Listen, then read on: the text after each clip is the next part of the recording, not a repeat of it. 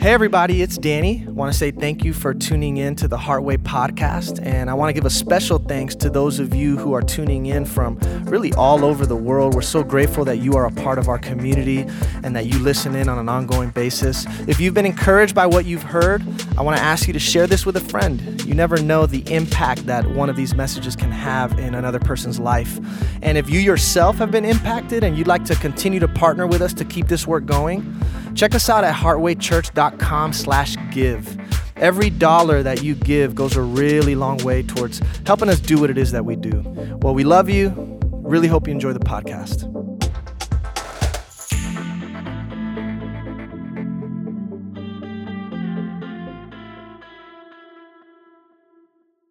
Good morning, Heartway.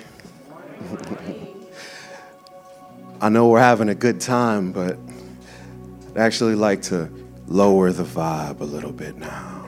Okay? I'd like to challenge you to consider something before we start centering prayer this morning. How many of us have heard that story about Jesus on the boat with the disciples when it started storming and he went to sleep? And they were losing their minds and they're looking for Jesus and they're like, Jesus, Jesus, wake up, it's storming. We're gonna, we're gonna die. And Jesus was sleeping. now, when we consider this, it seems crazy to us to be able to embody that type of stability amidst a storm, so much so that we could go to sleep. And so we think, oh, okay, that happened because that's Jesus. Jesus could do that. But he's actually showing us, he's serving as a paradigm to say, hey, look at this.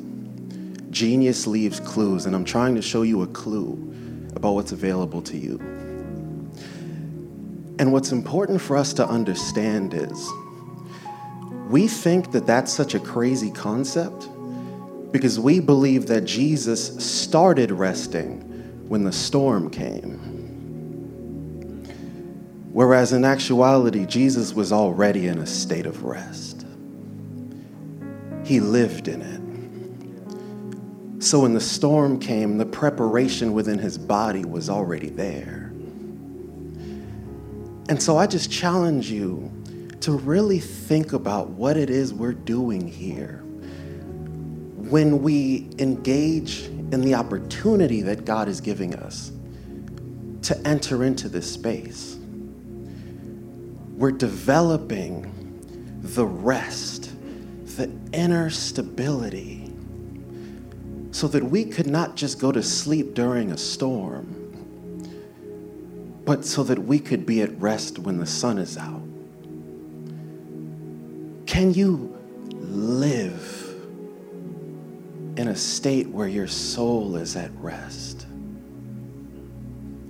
Whether you're on the job, whether you're at home, whether you're playing with the kids, rest, rest.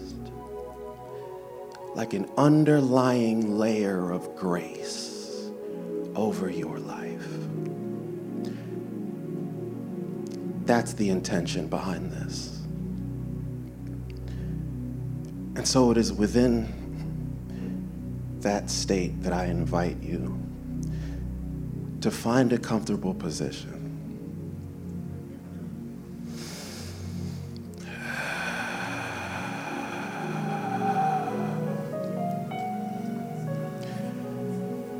You may close your eyes.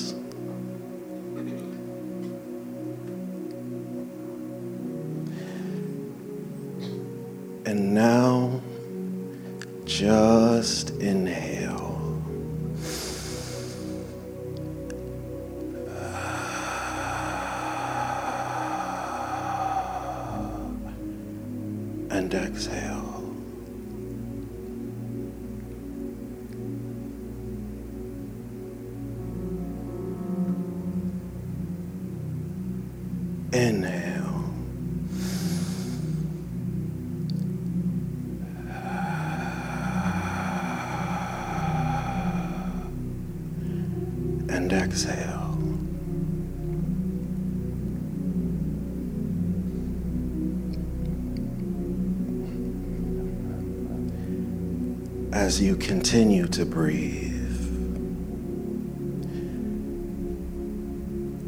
And focus your full attention on your breath.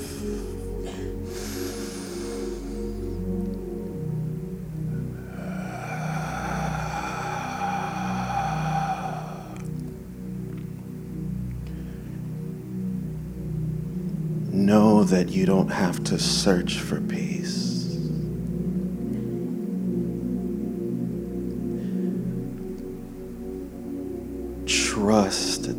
As you breathe, as you observe the air filling your lungs, and then slowly exiting them. Trust that peace will find you.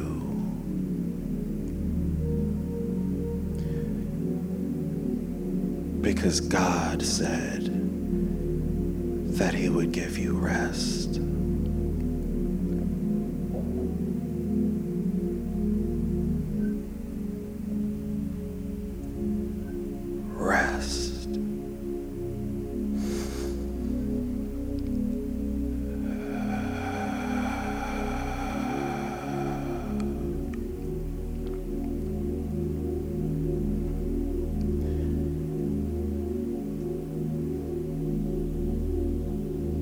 Yourself the freedom to let go of all responsibilities.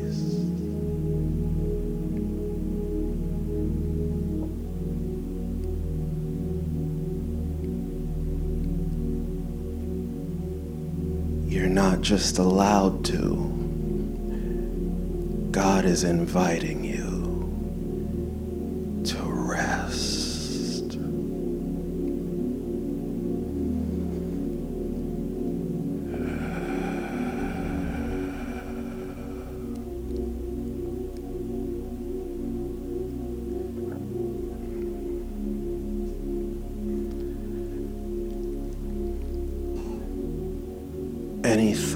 that may appear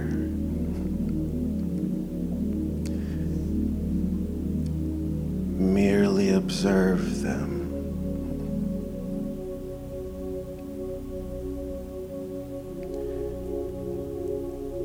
Just like the waves moving over the water,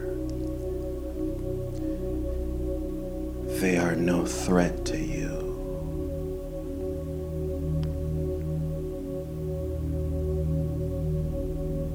Are free to rest.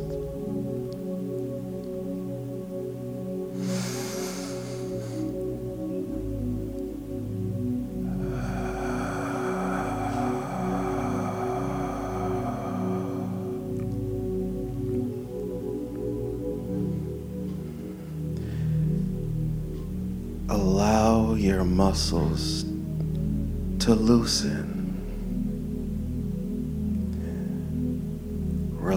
Your shoulders.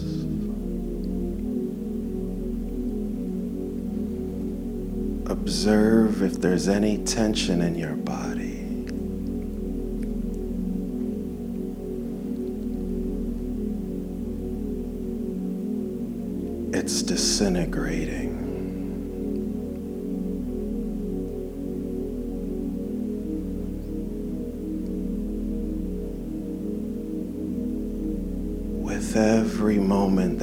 By, you're getting just a little bit looser.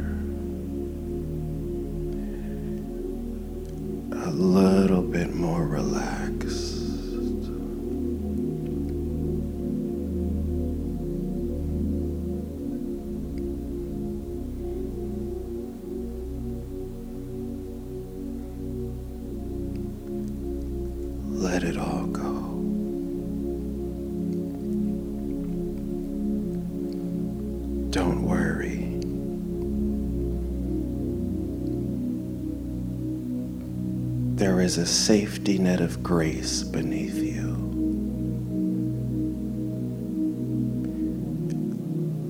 Let it all go.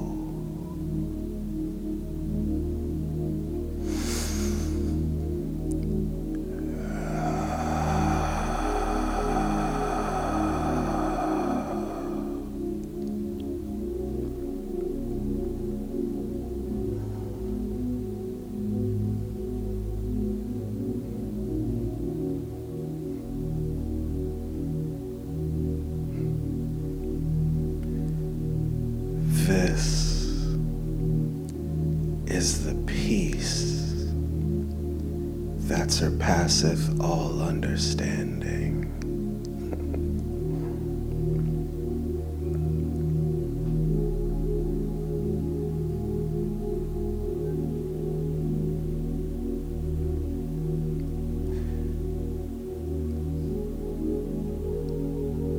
Because regardless of what you stand under,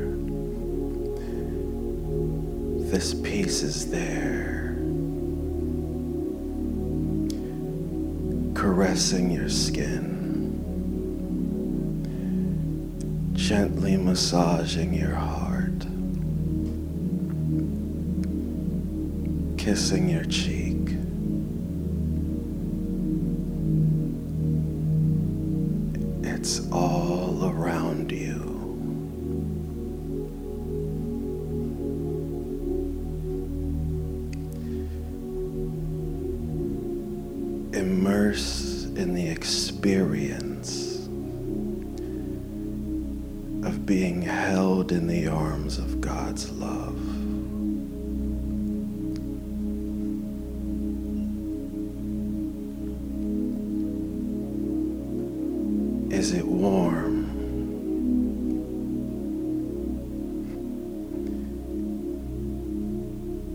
Is it comfy?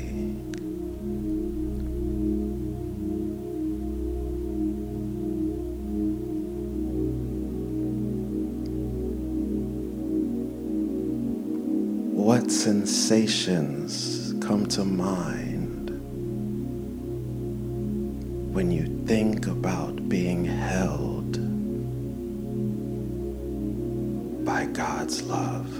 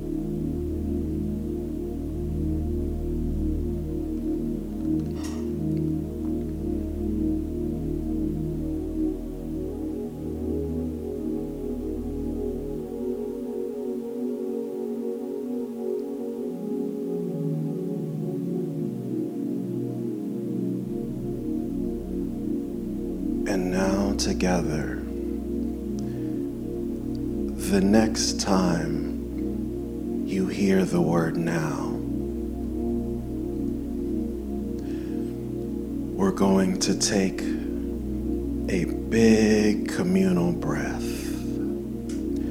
as one body. As we inhale, we'll breathe in all this peace and grace and love. And as we exhale,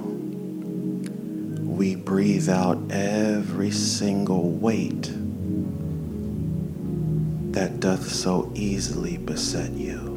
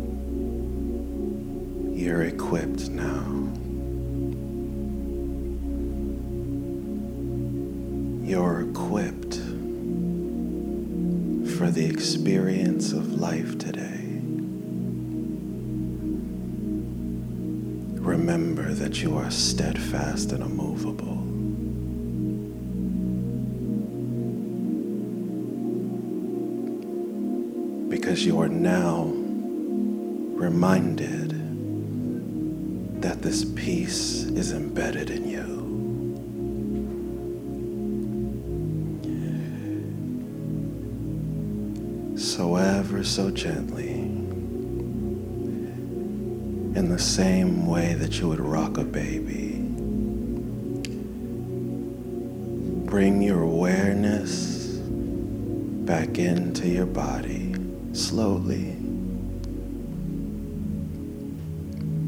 into your fingers, your arms,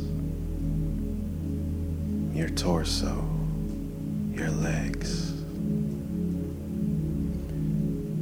And in your own time, open your eyes.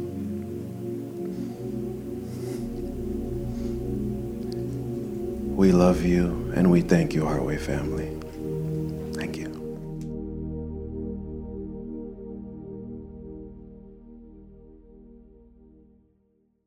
Good morning, everyone.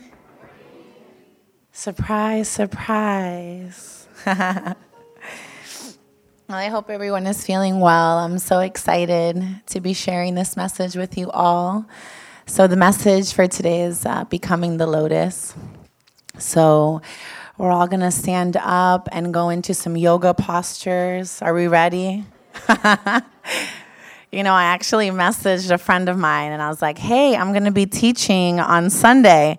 She's like, what do you mean by teaching? And I think she thought that I was going to be teaching yoga, but really, she ended up coming, which is awesome. But it's sharing this message. And, you know, I want to start off with showing you the illustration of the lotus. So I have this video that we're going to play. And just take a moment if we can turn the lights off.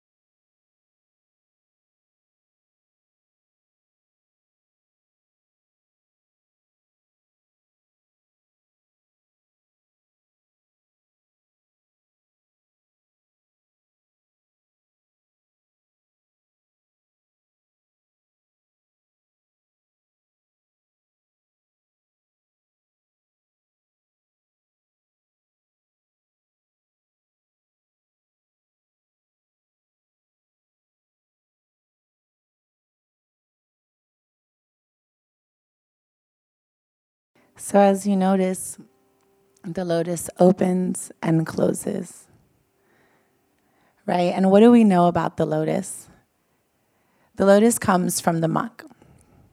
So, the definition of the muck here, we have in the next slide, is dirt, rubbish, or waste and matter. So, we have this beautiful, fragrant flower that comes from this rubbish, this waste, this matter. That's what it's defined as. And we see such a beautiful flower come out of something that is considered or symbolized as a lot of suffering. And we think, how could something so beautiful come from waste, come from dirt, from the rubbish? Those of you that have seen the lotus or know the symbolizations of the lotus, it has so many different faculties to it.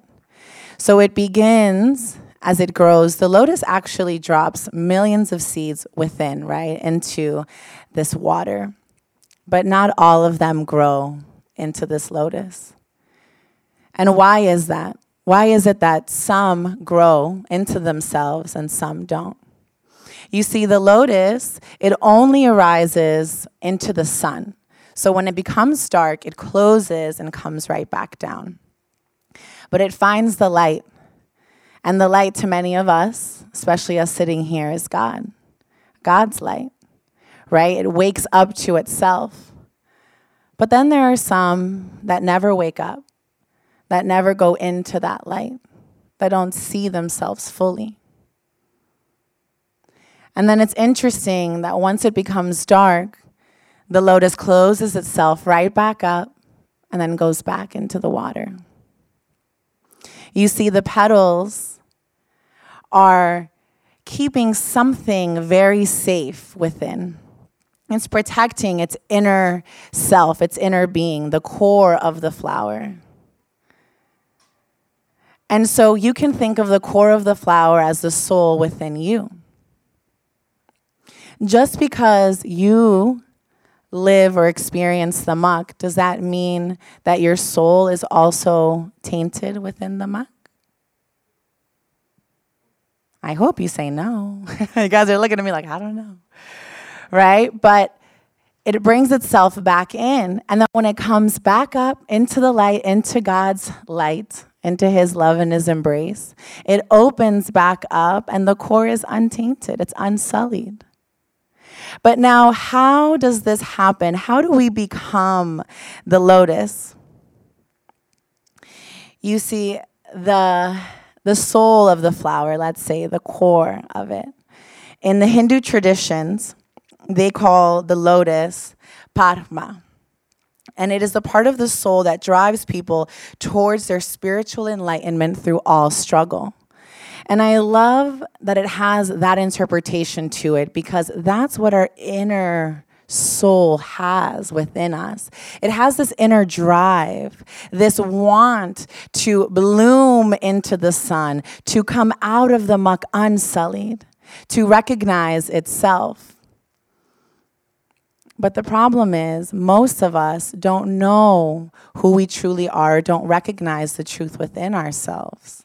Instead, we recognize only the petals that sometimes do get dirtied by the muck or that have to live within the muck. Rather, understanding that actually who we are is the inner core of the lotus. Right? And so you can't really experience life fully until you understand who you really are at your center, at your core. And this connection is completely connected with God's love and His energy within you. And so, what happens? First, we are rooted in the muck. And let's just give this symbolization as the material world, right? The world that we live in. And what is that? That's the responsibilities that we hold. That's the jobs that we have. That's even the personality that we are. We are so attached to the personality of who we are, right? I'm a yogi. That's who I am. No, I mean, I, I, love yoga and I love practicing this way, but that's not all that I am or really all truly who I am. A lot of us are mothers in here, and that's one of the greatest roles to be a parent, but that's not who you are, that's what you do. And that's what you've done to be able to create. Right?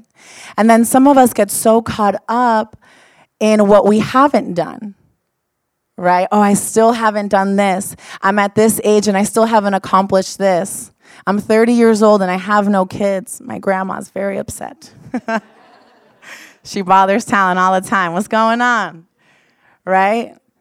And then we think, oh, because I haven't done this or I haven't done that, then, oh, we aren't who we truly are at our center. So that's the grounding, the root of the flower. But then it resurfaces again because the light is there. You see, in the yogic practice, and I try to teach this all the time, it's a journey that we follow throughout the entire practice.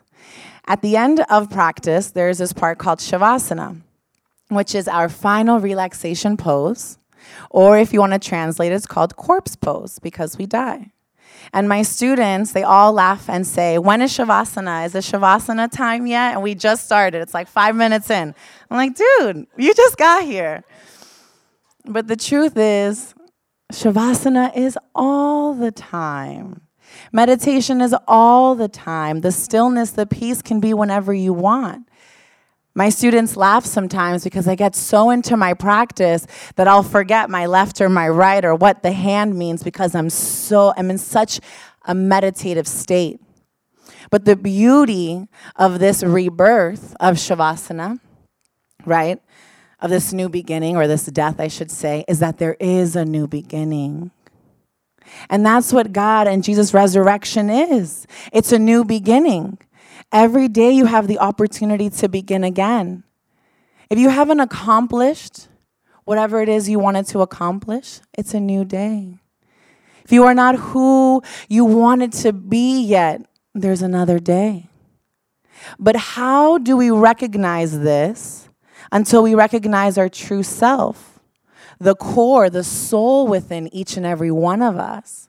You see, until we truly understand who we are, I'll be frank with you, I don't think you can really fulfill or truly grow and evolve into this being that you're supposed to be. And why is that? Because until you know in your soul, in your core, that you have the same creative power and energy that God has, then you still have limitations on your life. There are still limitations within yourself. You see, we say we want things, we say we want to accomplish things, but then we doubt ourselves. We say, Oh, I want to be, let's just say, an actress. I want to be an incredible actress. Oh, but that's too big of a dream. You know, we downplay ourselves, and then what happens? We tell the universe, I want it, but I don't really want it because we doubt ourselves.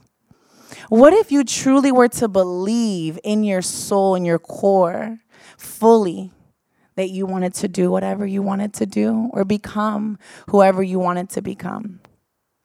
And you see, our dreams and our desires come and go. That's the cool part about life. We change, we grow. If you asked yourself five years ago what you wanted and who you wanted to become, and you ask yourself that same question now, I doubt that some of you would have the same answer. Some may, but most of us probably don't. You know, Cliff asked me if two years ago would I have thought that I would be standing up here speaking. I think my soul knew, but my mind still didn't know. It still doubted. It still didn't believe that I could truly stand up here and share, that I could be a teacher, or that I could share something from my own experience. But it was through every new beginning, every time that I was able to come out of the muck into the light, that God spoke to me more and more. And through this, there's clarity. You see, we have to practice what we believe. Whatever you believe, and I'm saying whatever, practice it and then find out for yourself if it's true. We tell you every day or every Sunday here love is the way. That's what we teach you here. That love is the way.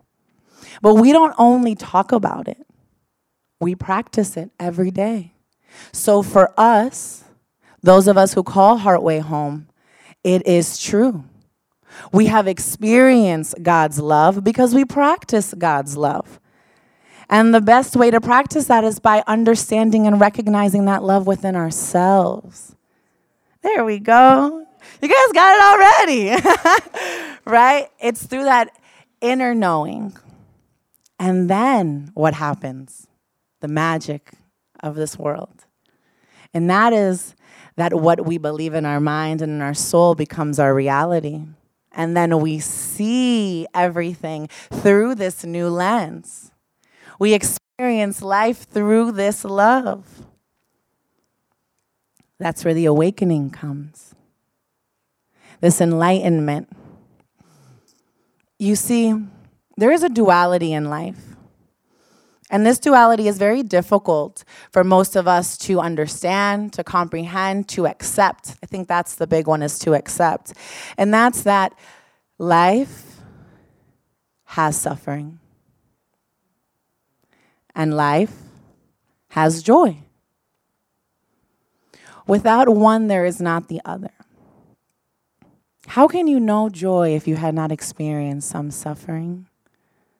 How can you get through the suffering had you not experienced or known the joy or the love of God? It is through our experiences that we find strong faith, strong understanding. We build this foundation. But it's with God's glory, God's grace. And He puts us through all of this. Sometimes, though, we go through things that are just a little too much to bear. And we ask ourselves, why? Why us? Why me, God? I'm such a faithful child of yours. Why? And that's the question that we have to let go of is the why. The why is not going to answer or give you the, the answer that you want. It is through the acceptance and the trust and knowing that God is in our corner, that He is working in our favor, that we are just experiencing life. So we no longer have to say, is this suffering? Is this joy? Or is this just an experience? You see, we are the ones that put meaning to things. And we only put meaning with what we, well, the capacity of our understanding, really, what we've experienced thus far. But how do you know that your greatest suffering, your biggest downfall won't be your greatest blessing? How do you know? You don't know. But if you get stuck on the why, why, why, you'll miss the lesson, you'll miss the growth, you'll miss that opportunity to bloom again. To open up like the lotus and become truly the core of the flower, the soul. That's where the peace and love comes in. That's where the enlightenment is. That release of our attachments and our need to know the why. So, I have shared before here my suffering, right? Like my deepest moment.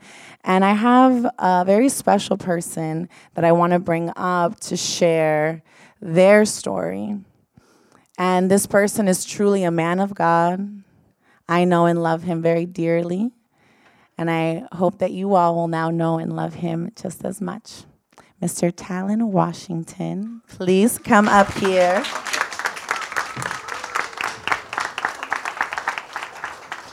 How are we doing, everybody? good, yes, good, good.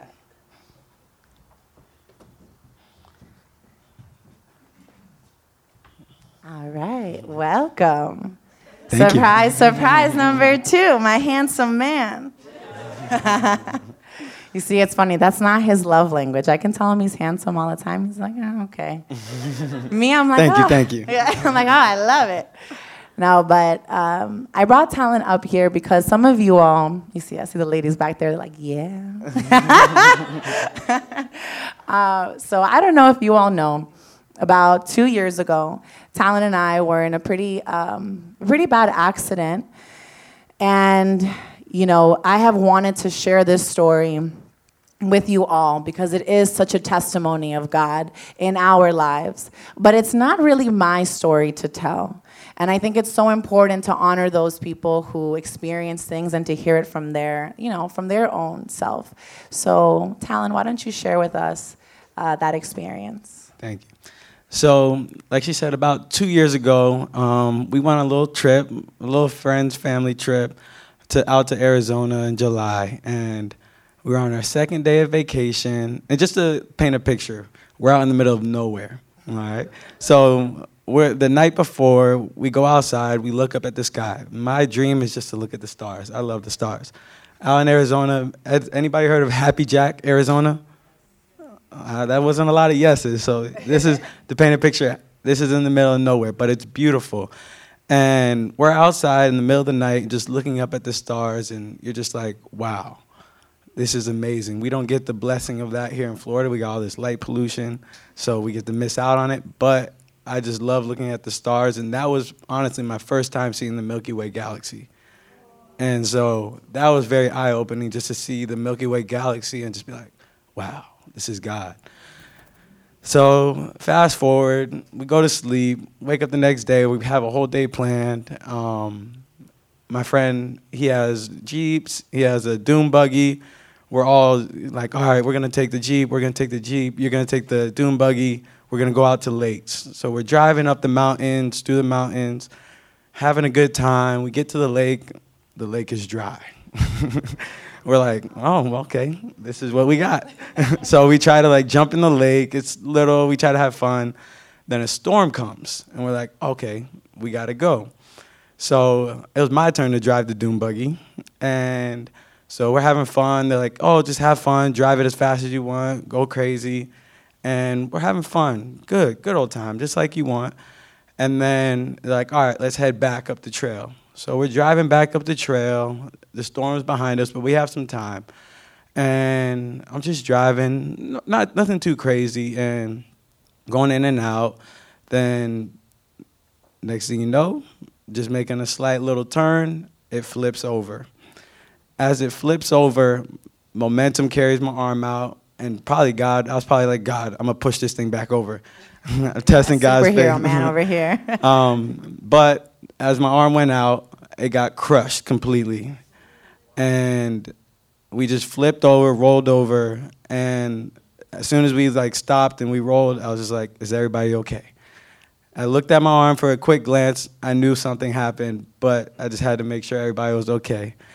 And then next thing you know, I hear a scream from Gabby, and I was like, "Okay, so we're this is real, all right?" Because you know, at first you're like, ah, oh, "I made it's not that bad." Then Gabby looks over at me, she screams, and I was like, okay, this is real. So we have two other friends in the back of us, so it's a four seater. They hop out, everybody gets around me and helps me down. So I look down at my arm and I'm like, okay, God, this is real. I gotta snap into it. This is life or death right now. And I don't know if anybody's ever been in a serious situation like that, but it's literally fight or flight. And as you're watching your body leak I don't mean to be gruesome, but leak blood gushing out, that is a scary sight. And it's not just like little drip, you get a bloody nose. It's it's coming. So people are we're worried. We're like, okay, we got to figure something out. And mind you, we're in Happy Jack, Arizona. Um, no service, no anything. Nothing. So my friends are driving, trailing behind us in the Jeep. They see like kind of smoke coming around. They like hop out. What happened? What happened? They see my arm very blessed. One of my friends is a, a, firefighter, and his girlfriend's a nurse. So they know exactly what to do. They're like, come here, lay on the ground. My friend rips his shirt, ties my arm up. I still have a scar from the tourniquet that he made. And, that, and that's very that's painful. That's what saved his life there. Saved my life. So they lay me down, we're laying on the floor, and you can imagine the pain I'm going through. But I have to snap out of it because I can't let the pain take over. So therefore, laying on the ground, they're running around. All right, we have no service. I hear that in the background, like, we have no service. We can't call anybody. And I was like, let's get in the Jeep and drive down. They're like, no, because if anything happens while we're driving and bumping, it could be bad. So finally, after like, what, 15 minutes, yeah, I think it was about no, it may have been a little longer. I, I don't know. All I was doing was we're gonna breathe in and out, and he's just like, baby, uh, because I didn't know what else to do. I was just like, baby, we're we're praying, and I'm like, we're gonna breathe, and then out of nowhere, this random guy comes by. Yes, a random guy just comes by and says, "What happened?" I see the dune buggy over there, and he's like, "You guys need anything?" And I'm just laying on the ground um, next to the car, like trying to kind of stay under the Jeep because it's hot out there. It's Arizona. So the sun's beaming down on me. And this guy, he comes, he's like, You guys need anything? Pulls out a tarp. Don't know where he, why he had a tarp, but he pulls out a tarp.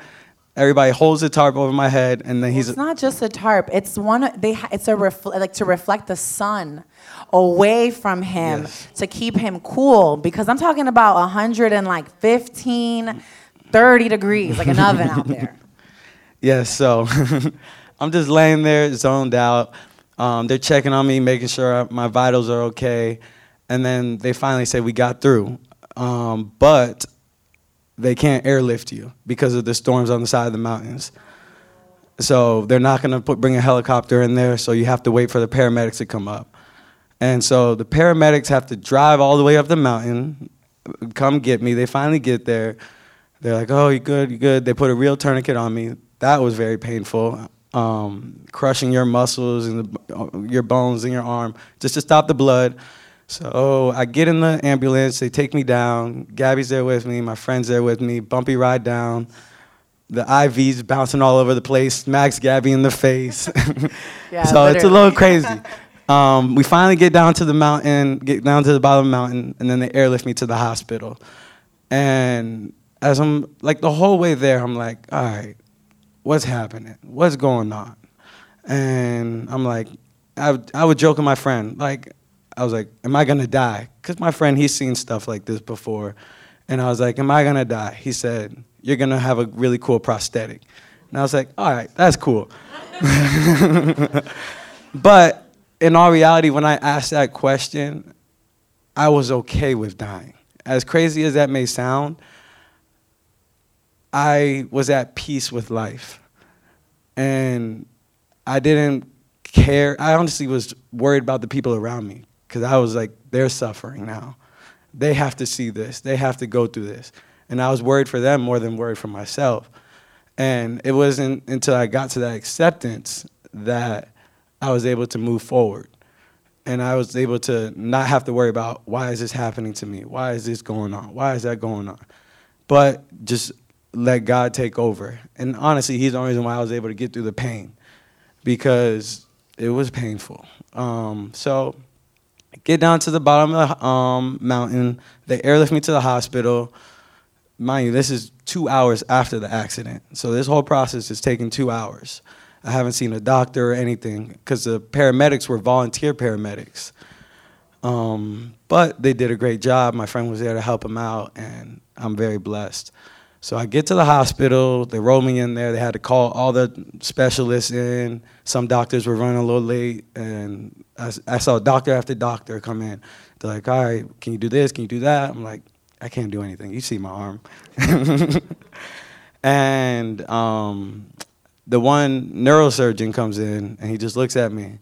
He's like, "It's not looking good." And I said, "All right, I understand that." He's like, "I'm gonna undo your tourniquet." and he undid it. He's like, whoa, whoa, whoa.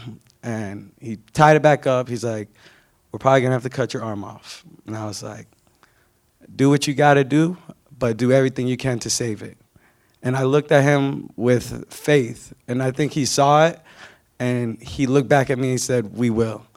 And I think the easiest thing for him to do in that moment, people always tell me, is just to chop it off for the doctors, they can just chop it off. It's easier path to recovery. People don't necessarily have good recovery after that. But I said, God, if you give me an opportunity, I will work with this.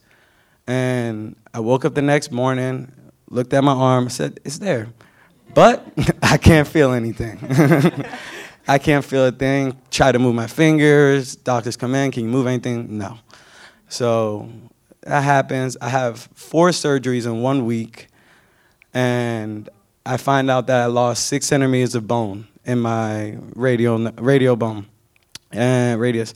So they had to do four surgeries. I had external fixations. I had skin grafts. They had to take skin from my thigh, place it on top of my arm.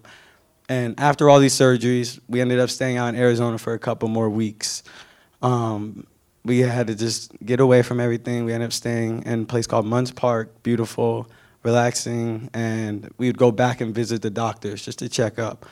And as I would go back and visit these doctors, some of them were like, um, "You'll probably just have a uh, a hook. You may be able to just like hold grocery bags, or Yeah, they literally would tell him that. Oh, he's just gonna hold your purse. So hold your grocery bags. And we're looking at him like, no. yeah. So I'm hearing all this stuff and I'm being positive and like that's one thing I would just kept trying to do while I was in the hospital was just be positive and try to just be a light around people during this time because I know it's easy to just want to give in and be like this shouldn't be happening to me. Why me? This, that. But I didn't have time for that. Things happen to everybody. You have to accept what happens and work with what God gives you. Because God can take you through anything. So a couple of doctors are telling me, you never know what's gonna happen. Maybe next week we may have to cut it off. All realistic stuff. And I understand that.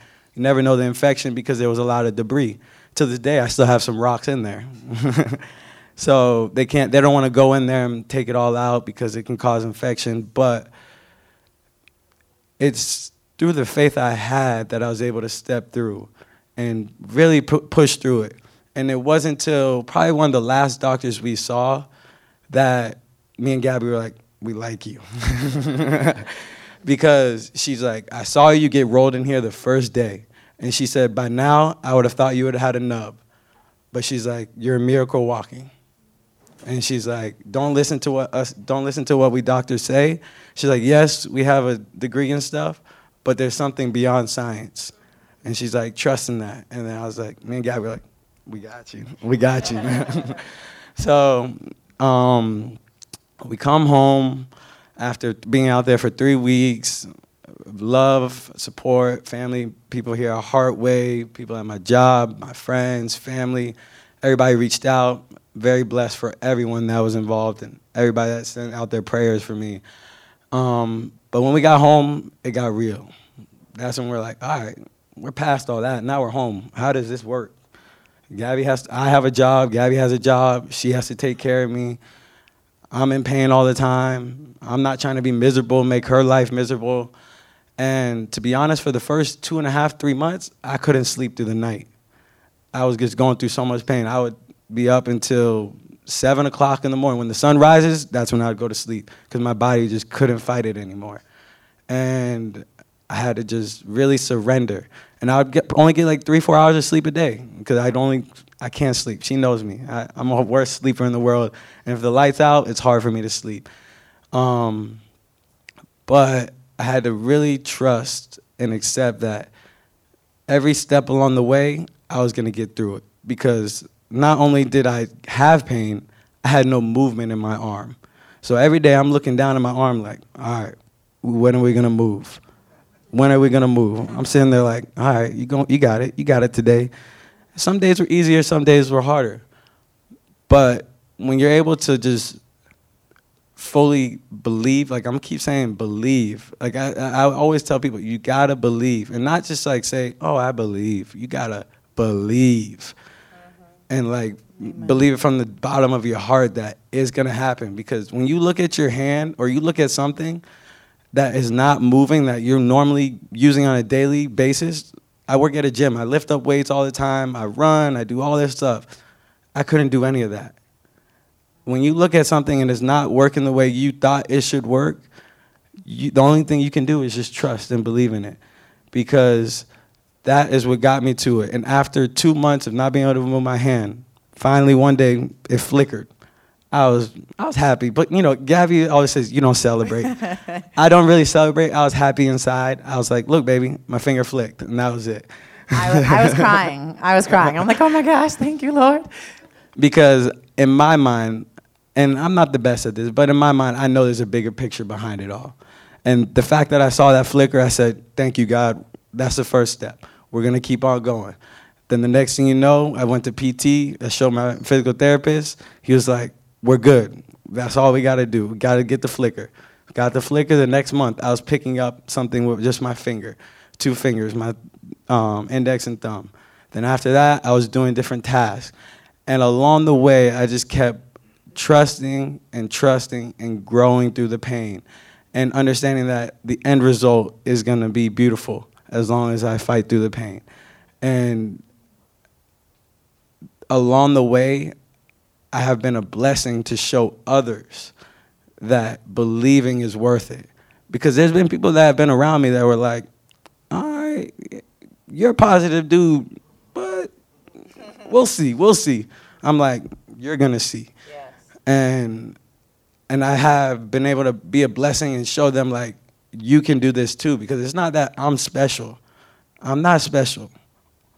God within me makes it special. I'm just, I tell I'm just a regular guy. I'm just a regular guy. But every one of us, if we tap into it, if we trust in and lean on God, you are special just like that. And you can conquer anything you go through. And as long as you believe it. And you have to have action behind your faith. Faith without action is dead. Faith without action is dead. If you don't truly believe it, you will not make action behind it. You can say it, but you really won't make action behind it.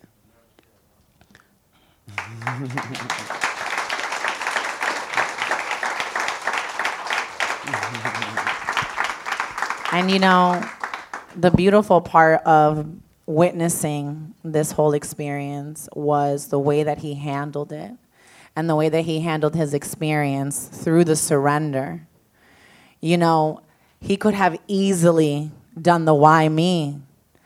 Oh no. And Talon is such a modest and humble man, but I'm gonna boast about you for a little bit. He is how many All American? Because I don't know too much about the sports. Uh, two times. Two time All American runner. Before we went on this trip, he was training for the Olympics.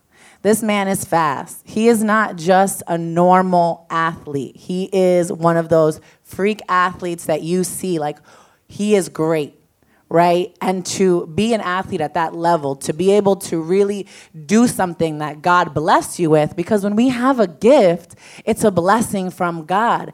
And then you're like, well, how could you take it away from me, God? You gave me this gift. I was working towards this gift and now you took it away. But Talon never saw it that way. You know, through him, I have grown because I never thought that I would experience something like that or witness someone so loving. When he told you in the beginning of the story that we flipped over, I'm talking about flipped over, like we were hanging. He looked at his arm. I still didn't know what was going on. He stopped and said, Are you okay? Are you okay? Are you okay? Knowing that this man's arm is basically severed. I wasn't gonna do that. I would be screaming my head off and crying and like freaking out. That's the kind of realization and actualization that he has within himself, that he knows the God in him, right? So there was no moment to have to worry about why me. No, it was, it's the God in me that's gonna get through this. And you mentioned something to me earlier today that I don't want us to forget to mention, which is you said you wanted to challenge God through this. Yeah. So I'm a little little crazy sometimes. He's a true um, mystic.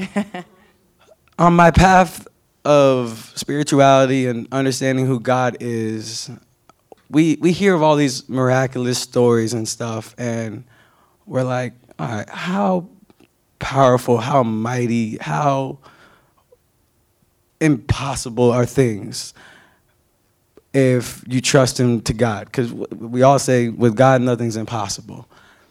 And I've always said, God, you're going to show me one day, but I don't know how. Um, I might have asked at the wrong time. but he definitely showed me. And honestly, the moment the accident happened, I said, this is it. This is it. And that's why I also was able to recognize it. And I think it was the right timing too, because if this would have happened five years before, 10 years before, I probably wouldn't have been, re- I probably wouldn't have reacted the way I did. But the fact that I was willing to say, I'm gonna test you, God, I'm gonna see, you, you always say you're gonna test us, I'm gonna test you. God doesn't have a problem with you testing him, trust me. Because he's gonna be like, all right, I'm gonna test you, but I'm also gonna show you how I can push you through this, how I can get you through this, and show you how great we can be. Because he's with us, he's within all of us. And it's just a beautiful thing to be able to be like, God, what are you capable of? And you really follow through with it. And to like, I have range of motion in my hand, wrist function. Yeah, tell him what you can do now. I can. Uh, You can do so much. Um, I'm very blessed. I can move all my fingers, um, motion in my wrist. Um, I'm able to lift upper body now. I'm able to do a lot of different functional things. And to the average person, they're like, wow. If they saw me from when I first started, they're like, wow, you've come a long ways. That's great. Like, you did it. You've done it. I'm like, no, I didn't do it yet because I want it all back. And I've said that from the beginning is like I want it all back. I'm not just going for just to just to be able to function. I'm grateful if that's all God gives me. I am grateful for it. But I do know that if I keep pushing, God will let me get to where I want to be. And I have to keep trusting it. And it's not an easy journey. It's about to be two years coming up in July. And most people will be like, two years? Whoa, that's a long time of work but it's not when you have God and you have fun along the way because you get to learn, you get to grow, you get to share with others. And we have to change our perspective of how we're going to look at life because life is meant to be enjoyed even though we go through pain and we go through suffering. Because through that, that's the only way we grow. And through growth, that's how we, we reach others. That's how we reach new limits. And it's just a beautiful thing. Very thankful for it. Amen. Thank you, baby. So proud of you. Thank you.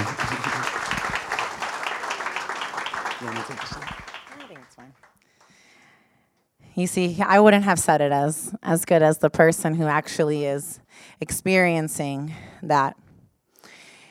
You know, we are all born with the seed of the kingdom within us. If we know how to plant the seed in the soil of our daily lives, it will grow and become a large bush on which birds can take refuge. We do not have to die to arrive at the gates of heaven. In fact, we have to be truly alive. The practice is to touch life so deeply that the kingdom of God becomes a reality. This is a Thich Nhat Hanh that said this.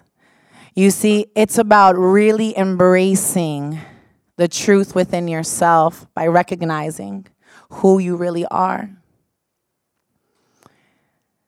And all of us can do that. We get so caught up in the muck, in the suffering, that we can't see past. And then we're not able to really see that light that God has for us. You know the sutra um, with no mud, there can be no lotus. Who are you without the experiences you've gone through? The good, the bad, the beautiful, the ugly, the difficult, the ups, the downs, the love and the loss. Who would you be without all of that? And some of us walk around still unawakened to ourselves because we get caught up in the suffering, in the life, in those ups and those downs that we cannot see the truth within ourselves. So, unfortunately, we don't wake up to the light. But there's always another day to bloom, to come back to ourselves, to come back to God's love. And you know, I think it's very important to also mention that when we recognize this light within us, it is our responsibility to shine this light and this love onto others. Because it is through God's grace that we found ourselves, that we found this light within us. And now we got to oh, like turn on everyone else's light, right? And how do we do that? We don't do it by pushing our dogma or religion onto people or our judgments. Who are we to pass judgment on others? Who are we to know how they handle a situation or not? You may not be in that experience or have experienced that. It is through love and compassion that we are able to really share all of God's love.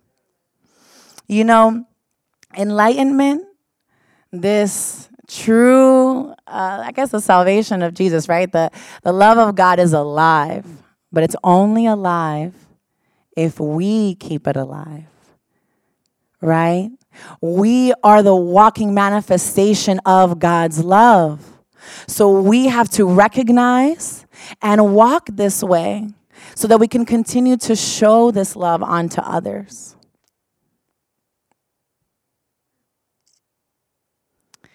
You know, I'm going to end with with this the you know, the kingdom of God is said to be a treasure that someone finds and then hides in a field.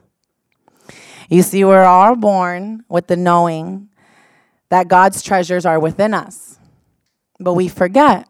And so we go through life and we have these experiences that slowly remind us of this truth. Sometimes they're disguised in difficult times, others, they're disguised in the beauty and the love and the true joy of God's love. But the true treasure is already within us, which is God's love. When you experience this, you know that there is no greater treasure. When you have really experienced God's love, and I'm talking about experience, right? Not just me telling you about it or Danny preaching about it or you reading it in a book. No, you have felt God's love. And if you have not yet, continue to practice. Continue to meditate and pray on this and ask God to show you. When you have really felt this for yourself, you know that there is no greater treasure out there. Nothing can amount to this love. No job, no person, no material thing can fulfill you in the way that God's love can. You see, but we put conditions on our happiness. We put conditions on what gives us peace. We're the ones that say, oh, this will make me happy or this won't. Those of you who maybe follow or know me or follow me, I'm very open about how much I love this man. Um, and you can see why. But I fell even more in love with him when we went through this experience because there was not a day that went by that he was not loving, that he was not grateful to be alive, that he was not happy. I mean, he would smile when he was in pain. And I would be the one probably crying and like, oh no, I can't believe this is happening to us. But he would remind me all the time that we are okay because we trust in God and it's His will. If you constantly look outside of yourself, you're not going to find this peace, this true strength of God's love. It's only found within. You see, when you only see the muck, you might miss the lotus. But if you're mindful, you'll be able to touch the core of the lotus within the muck. Once you are capable of touching the core, you will not mind the coming and going of the muck. You won't mind the ups or the downs. You won't be afraid of not seeing the end or the beginning. Because now you are capable of becoming the lotus. Let me pray for you. Oh God, we are so thankful to be here today, to be in your presence. God, we ask that you continue to show us your mercy and your love. We ask you to continue to show us how we can surrender more, even if it is difficult. We ask you, God, to continue to embrace us with your love to allow us to open ourselves up enough to truly see the truth within ourselves so that we can see the truth within all that is around us. God, we thank you for every moment you have placed us in, everything that we have gone through, and all that we will go through. God, in this moment, we honor and we accept you truly by letting go of our own desires and connecting ourselves to you. May we continue to feel this peace, your love, and your mercy. In your name, amen. Thank you all so much. We love you and we're so grateful for you.